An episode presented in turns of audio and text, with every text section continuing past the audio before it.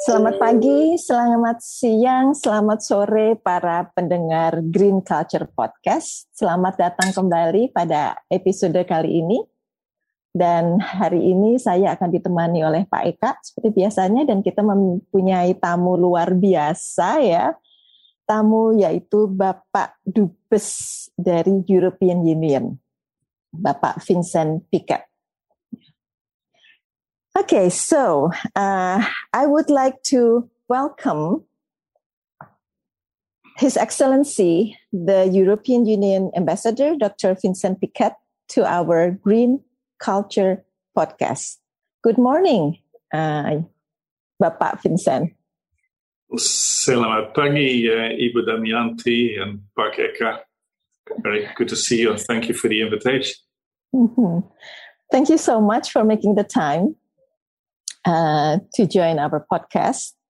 As you know, um, Green Culture Podcast is part of the Co-Evolve program that is supported by the European Union. And its objective is to share thoughts, thought provoking ideas, if we can, and also encourage the behavior change. Why encouraging behavior change? Well, I think I would like to start that by saying that um, the co-evolve itself, the term, you know, it's it's it's a wonderful term. And as a biologist, when I first heard about this term, co-evolve, I thought, oh wow, you know, co-evolve means co-evolution, meaning we evolve together. And green culture itself, the podcast is named Green Culture. And it can be interpreted as we are trying to encourage shifting of the economic, the social, the political, and environmental equilibrium to a green society. Um, shifting this equilibrium can only be done through the change of behavior. From the brown behavior, if you might say, the brown behavior of the past, to the green behavior of the future. So, um, Green Culture Podcast is hosted by Penabulu Foundation and also the uh, Center for Transdisciplinary and Sustainability Science from IPB University, of which I am part. And we have a tagline, Puff Vincent. Our tagline for the Green Culture Podcast is information that transform, difference that makes a difference. That's our tagline. so let us start. Um, first of all, uh, Green Deal. You know, the Green Deal has become a very uh, important, um, I would say, portfolio um, issue for European Union, for uh, Indonesia also. Um, can you explain what EU Green Deal is? Certainly. Thank, thank you very much for, for the invitation, and it's a pleasure to be with you um, and your watchers, your audience um, on this occasion. Uh, great pleasure working uh, together with the Co-Evolve project, uh, which is co-funded by the European Union. Great respect for the work of the uh, uh, Bula Foundation um, in this project, but also in its many other activities. So I'm happy to be here. Um, also a bit sad because, of course, we speak at the time of COVID uh, with a very bad spike in um, in new cases and in deaths in Indonesia, and uh, and of course, I, I, I, do wish to express my, my sympathy on, on behalf of the European Union uh, to all families, communities who have lived, lost their loved ones uh, uh, as a result of the pandemic. And uh, we wish you strength and we wish all um, uh, the courage to pursue and get out of this pandemic uh, through self discipline and and staying strong. Mm, thank you. So that uh, that as a start, and um, uh, but it brings us to to the Green Deal uh, because, uh, of course, we do have COVID, and uh, in Indonesia we have it in in Europe as well. We have economic impact of that, uh, social impact, more people um, under the poverty line in Indonesia, people here and in Europe losing their jobs and losing income um, so it's it's a very serious uh, social economic uh, crisis besides an epidemiological uh, crisis. we have to get out of that. Uh, of course, fight the pandemic, uh, but secondly also uh, promote the recovery. And for the European Union, um, the motto of that re- recovery is a green recovery. And you see that uh, also reflected in the um, in the image, uh, the backdrop uh, of my Zoom screen, uh, with uh, of course the blue of the European Union and the um, our golden stars and the Garuda of Indonesia, uh, but also the green leaves and um, uh, signifying uh, the green um, the green re-emergence of, uh, of the crisis. Green recovery, uh, build back better. It's a slogan, and build back greener. It's also a slogan, but I my main thesis is uh, that the EU is actually doing it. Um, so we have um, for that purpose, for that objective, we will have our Green Deal and um, presented uh, last year and uh, and now being rolled out. Now, what is in this Green Deal? Um, it is not just an environmental policy or not just a, climate policy, but it's a, a, a total transformatory policy that affects everything and every sector and everybody. It's not just for the companies, uh, not just for transport operators or the energy producers, but it's also for citizens.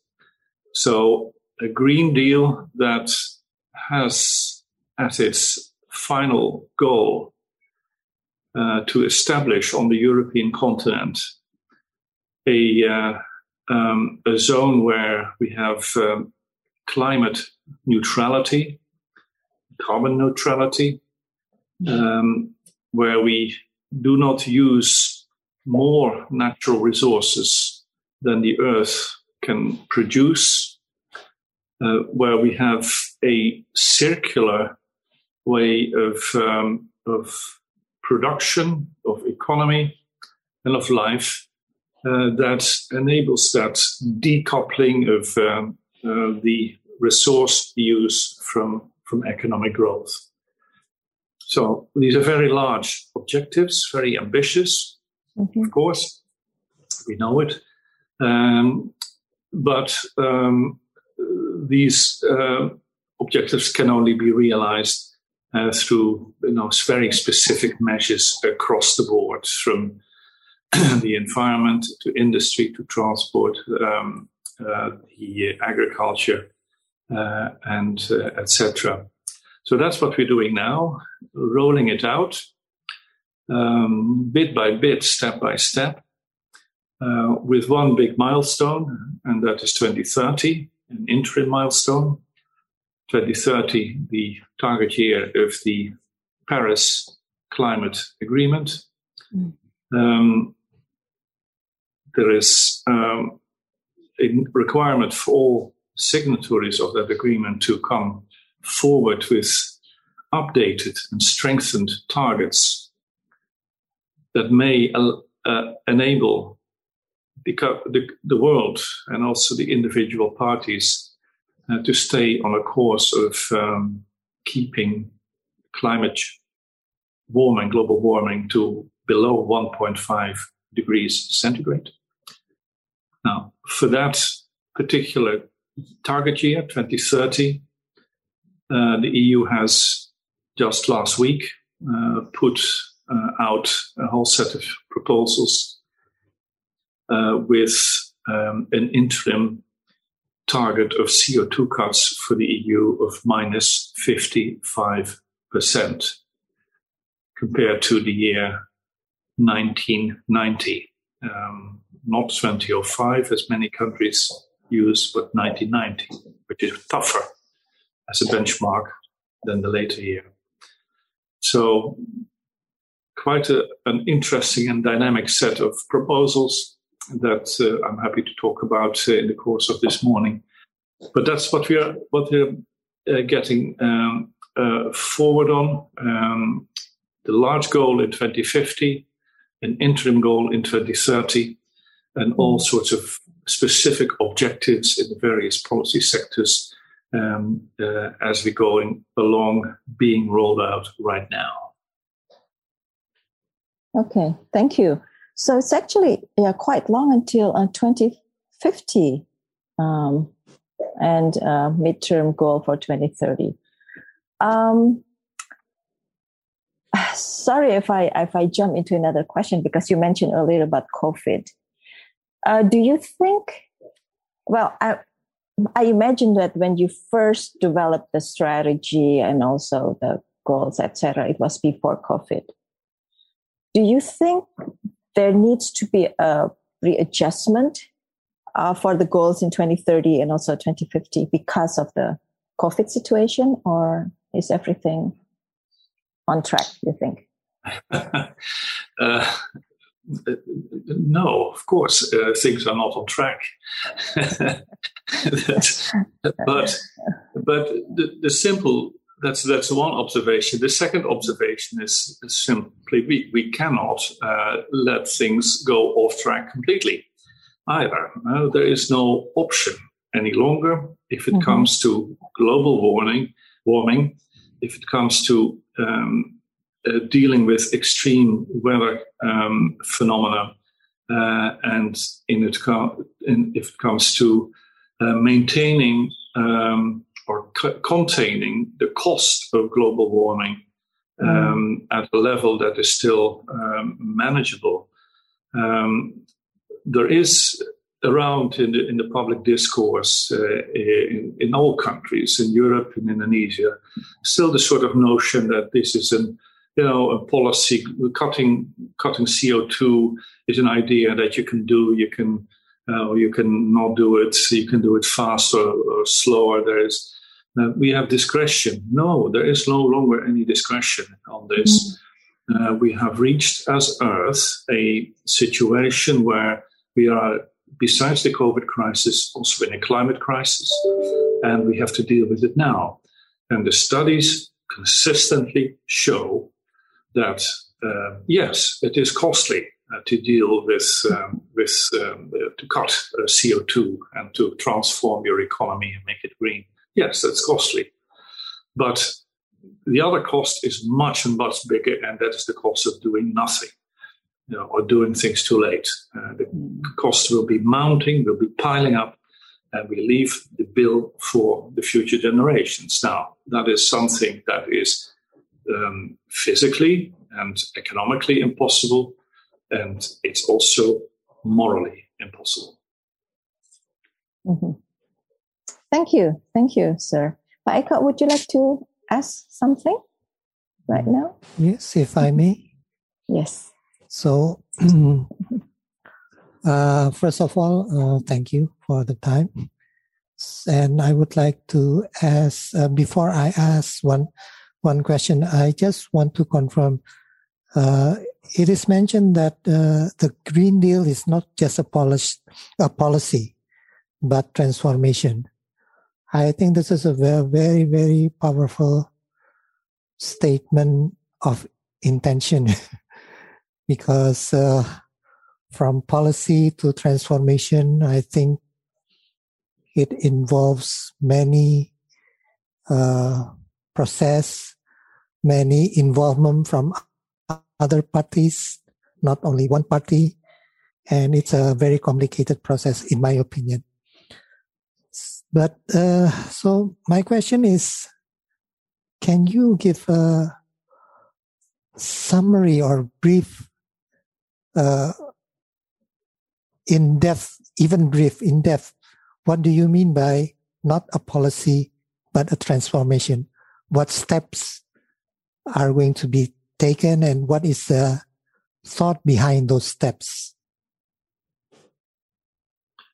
Well, uh, it's um, it's about, um, of course, climate. Climate is a is a, a horizontal concept. It's something that affects. It's not just uh, the weather that we uh, that we have um, um, and the, the, amount of sun we get uh, in, uh, in, in Indonesia. No, it's it's about uh, uh, everything that determines how the li- the world lives, how humans live on on Earth, and how how life, life is continued, so uh, maintained and preserved.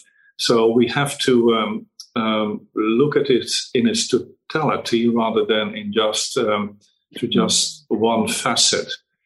And if you look at the transformational dimension um, of the Green Deal, then I think the key notion is um, is to um, reduce uh, the amount of natural resources that we use up um, uh, in our economy, in our society, in our daily lives.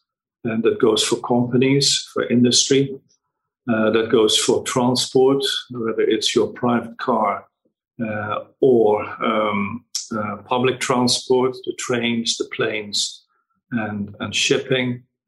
Um, and it goes for uh, for households. Uh, the way we build our houses, the way we maintain our houses, um, the, the energy that we use, the quantity, but also the quality, renewable versus uh, uh, fossil, the way we as individuals manage our waste.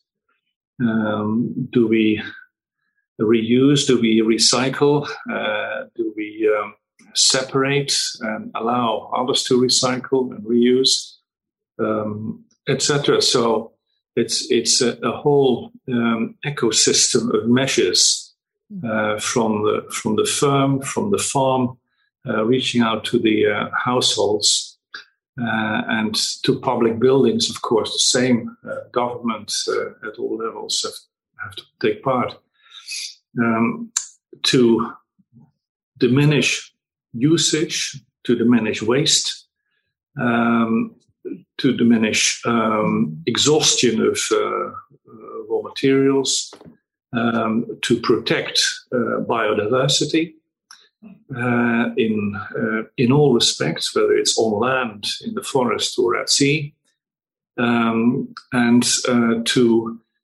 um, with our eight or nine billion population on Earth, a, a, way of living that is still doable uh, for um, and durable for the for the longer run. And this will take an effort for everybody. Um, in much of the environmental and climate discourse, there is always the tendency to first say um, that um, the developing world has to uh, develop and get um, reduce poverty and, and, so on, and that the rich countries uh, must do more and must pay more. And uh, of course, there is some truth in that um, that we, uh, rich countries, European Union, of course, we have a, a moral and political duty uh, to help uh, the emerging and developing world. At the same time, um, for the developing and emerging world, um, it is not possible to say any longer uh, um, that um, development first and uh, sustainable growth and circularity uh, afterwards. No, uh, that makes no economic sense. Uh, uh, the studies prove it. Um, and also from a climate perspective, it's, it's, it would be harmful. So we have to in other words, for the developing and the, and the emerging countries, we have to combine development with circularity, with sustainability, mm. and with um, building an, a low carbon and later on carbon neutral um, ecosystem um, that will still um, raise people out of poverty and to give them decent wages, um, uh, which is vital in Indonesia as elsewhere, um, and, and will still give people jobs um, in the green industry, in the green economy, and um, and develop a durable um, uh, growth and development path. I'm saying nothing new in many respects because uh, the Millennium Goals, um, with a target date of uh, 2030, are about that. And um, it, already back uh, back then, when they were adopted, um, that notion was present. But I think we have now, I believe, come to um, a starker realization, a starker awareness how badly needed it is uh, to uh, pursue uh, sustainable development rather than unsustainable. Thank you, uh, Vincent. Um, I was just thinking that, um, well, these days, um, some people like to use the term regenerative regeneration better than sustainability. Um, I myself, I don't, I'm still thinking about it. Sustainability, regeneration, yeah, because they, they think that the, the argument is that um, it's impossible to have sustainability because you're using the resource. So it's better to use regeneration because you're using the, re- the resource, but you regenerate the resource again. But, you know, I think this is just a definition one can argue. but um, that brings me to the question that the EU Green Deal document, and you've just mentioned earlier about um, if if I can read uh, in the EU Green Deal, um, it is stated that a new growth strategy that aims to transform the EU into a fair and prosperous society with a modern, resource efficient, and competitive economy where there are no net emissions of greenhouse gas in 2050 and where economic growth is decoupled from resource use. Um, well, I do understand it is important to do so. Um, do you really think that economic growth is possible to be decoupled from resource use? Because one, one might think that, I mean, in our everyday life, what we do is we are using natural resource for our life. So if you're decoupling, um, what does that mean? Well, the it is possible to grow your economy while diminishing the use of resources. And, and the evidence is simply coming from the European Union.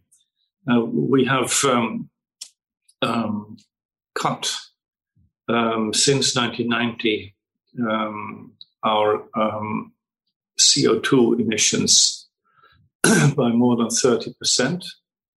Um, and we're going to raise that to minus 55% uh, in the next uh, nine years. Um, we have at the same time grown our economy by 40%. Our GDP has gone up by 40%. Um, so that is huge. Um, uh, and it is very objective evidence that you can grow and your economy, create wealth for everybody, uh, while diminishing uh, the damage for uh, the, the, natural habitat, for the climate, for, for, for the earth. Now, that is a track we will uh, continue on. Um,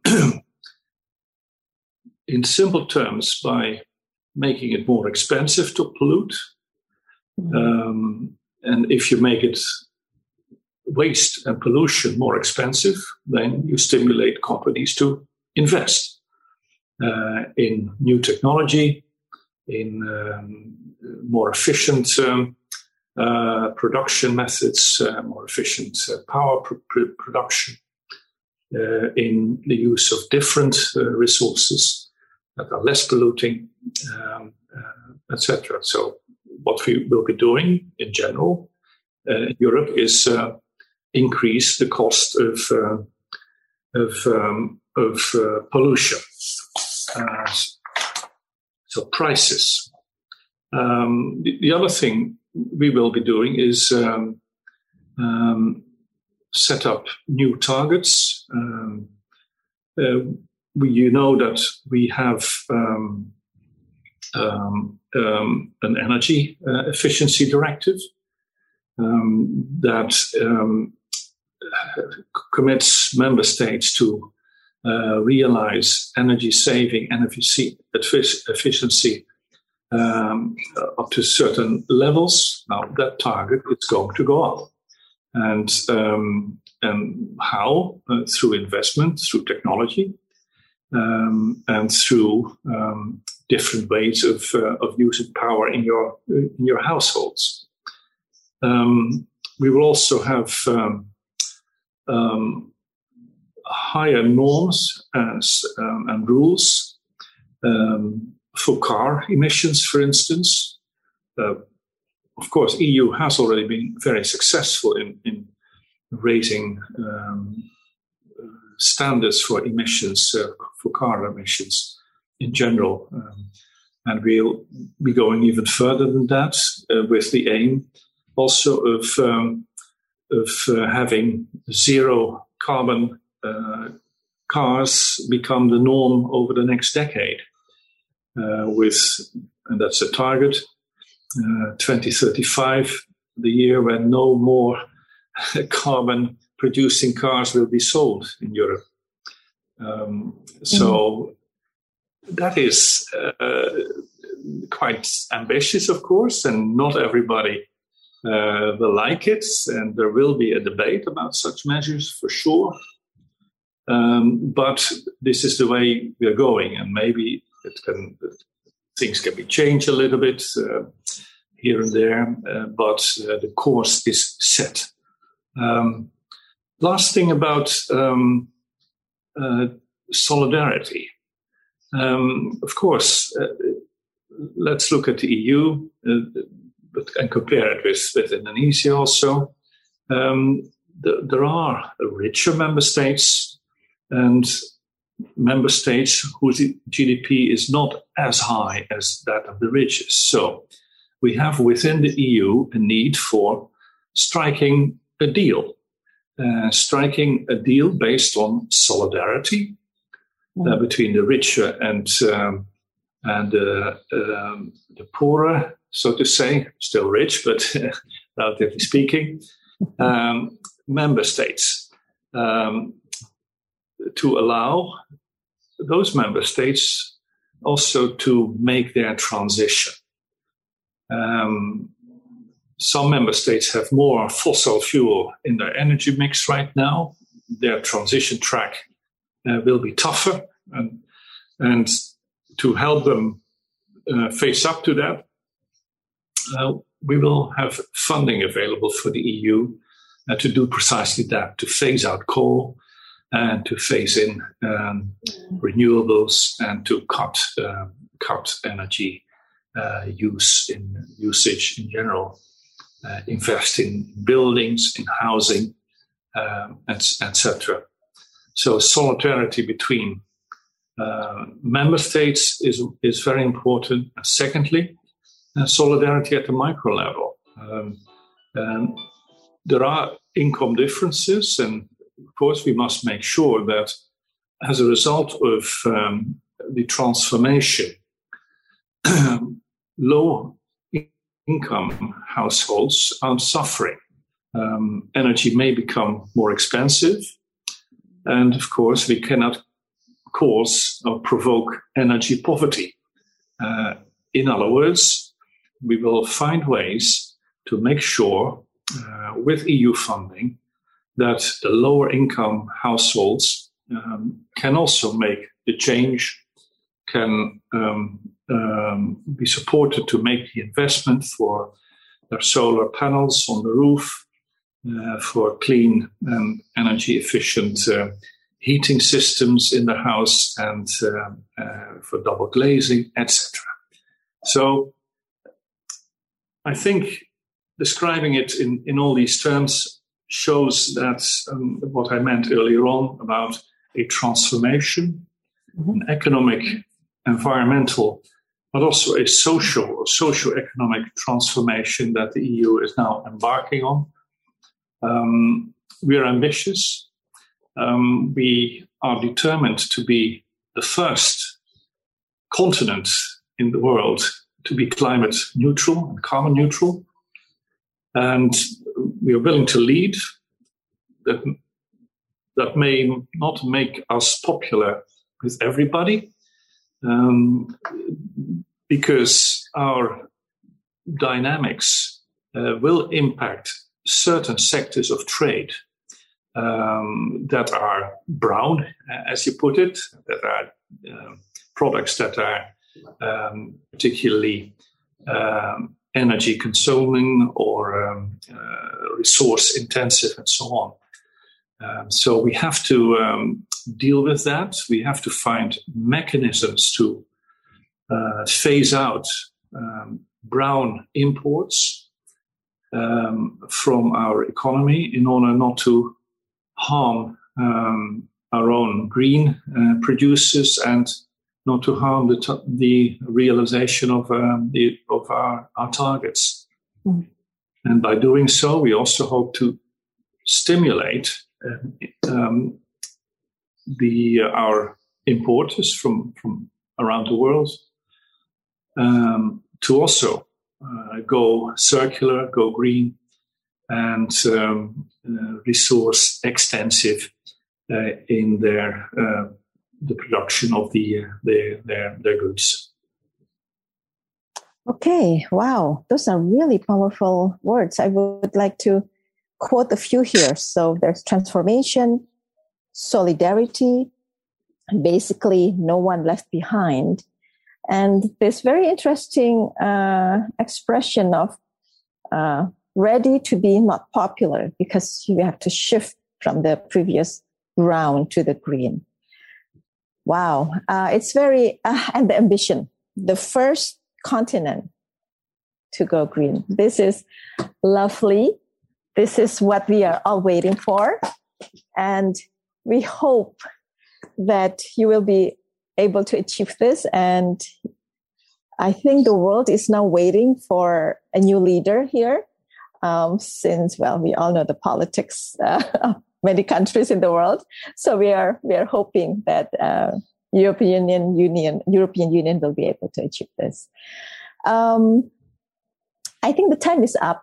But before that, this, there's this one last question that I would like to ask. Um, is there a message or is there some expectation that you are hoping from the civil society of Indonesia or the private sector or the government? Is there something that you would like to say um, for the, especially for the civil society, since this is um, also being listened a lot by the civil society? Well, th- thank you for the question. It was exactly the point I, I still wanted to add.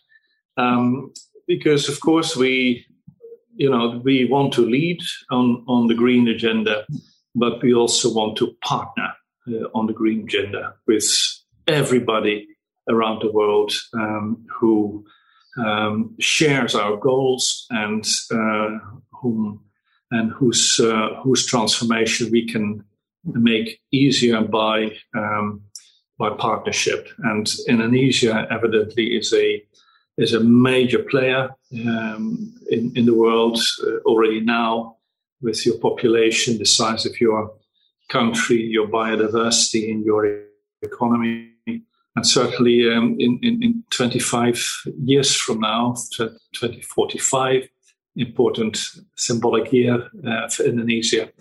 So we want to partner with Indonesia on a green, sustainable growth track. And uh, now this takes government, government to government, and we are uh, going to re- already reach and, and continuing to reach out uh, to the government to see where we can cooperate uh, for the COP uh, in Glasgow, mm-hmm. for the climate change COP, for instance, but also, also beyond um, the G20 presidency of Indonesia next year. Uh, its ASEAN chairmanship in uh, 2023, etc. Um, so that is a, um, a, very strong G2G agenda. And secondly, uh, business. Uh, we do believe that um, the European companies are world leaders if it comes to, to green technology, green know-how. Mm-hmm. Um, I tell you this that um, they're ready to come to Indonesia. They're waiting for uh, the policy context to settle down, uh, to have the um, the predictability of, uh, of laws and rules for um, for investment. And once that predictability exists, they will come. I will tell you. Mm. And lastly, um, civil society and may I include also young people, um, the, uh, universities, students, um, major players. Um, I think, especially uh, for the the behavioral change that we all have to um, go through, and um, uh, civil society speaks with society, with the citizens, the grassroots. And you have to um, have a role, particularly on translating the large objectives into into um, into ways that is manageable for uh, for particularly the, the, the more vulnerable groups, uh, the lower income groups, um, and also for, of course, the the think tanks and help them uh, find their way forward and be, be a leader, become a leader as well. So we will certainly we be reaching out a lot uh, uh, with um, with civil society, uh, with including Penabulu Foundation, but also many many others. Um, I'm speaking a lot at universities uh, um, every week, once at, at, least once, if not twice. And um, so um, the, the, green topic is always there, and I I'm really really impressed and and, and, happy to see and a great interest of young people in this because I, I do think that young people in Indonesia they know what is what is happening. They mm. um, they are clever people, and they of course look ahead and they see this this potentially dark future, brown future, mm-hmm. and and that is not a thing they like. Uh, so I think we have a major ally amongst young people, and um, and the the task as civil society, as uh, universities, and, and, people like mm. myself is to help empower the young people to uh, to formulate uh, those ideas and uh, for their lives, but also for society. Mm-hmm. Thank you, thank you so much, sir. Yes, the future lies in the young generation. So as long as they have this hope and creativity, there's still a future for all of us. Um, I think Pak Eka would like to end with some highlights, Pak Eka. Yeah, uh, before, thank you very much, Pak Vincent, for your very interesting and provoking explanation. Is uh, getting more understanding and more, uh, how to say, motivation to do something.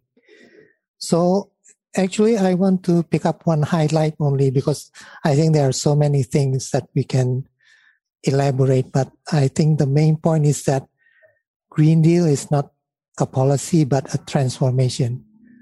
What is being transformed? It is the behavior of the person or the collective. Whatever collective that means, it can mean continent, country, region, and so on and so forth. And this need to transform, this need to change our behavior is more evident or more urgent in the face of not only climate crisis, but also in COVID-19 crisis. So it is time to wake up, face the reality, be reflective, and then find ways to transform to have a green future. I think that is the point that we discussed today. Thank you. Thank, Thank you very much. Thank you, Pak Eka. Pak Vincent, on behalf of Penabulu Foundation and IPB, and behalf of all the CSO, we would like to thank you from the bottom of our heart. Thank you so much for everything, for um, the Co-Evolve project, for EU Green Deal, and for making the future is so hopeful for all of us. So thank you for becoming, uh, for coming to our uh, podcast for today. And um, we would like to, if the opportunity arises in the future and once the COVID is gone, hopefully we can meet again uh, more personally rather than um, online. Thank you so much, sir. Thank, thank you all the same, and I, I really look forward to meeting you as well soon as we can um, in a physical context. And uh, and meanwhile, uh, meanwhile, I wish you the very very best for your for your work and all, all your teams and your all your members, and of course everybody privately. Stay safe, stay healthy. Thank you. Thank you. Bye. Bye. Sampai jumpa. Bye. Bye. Bye.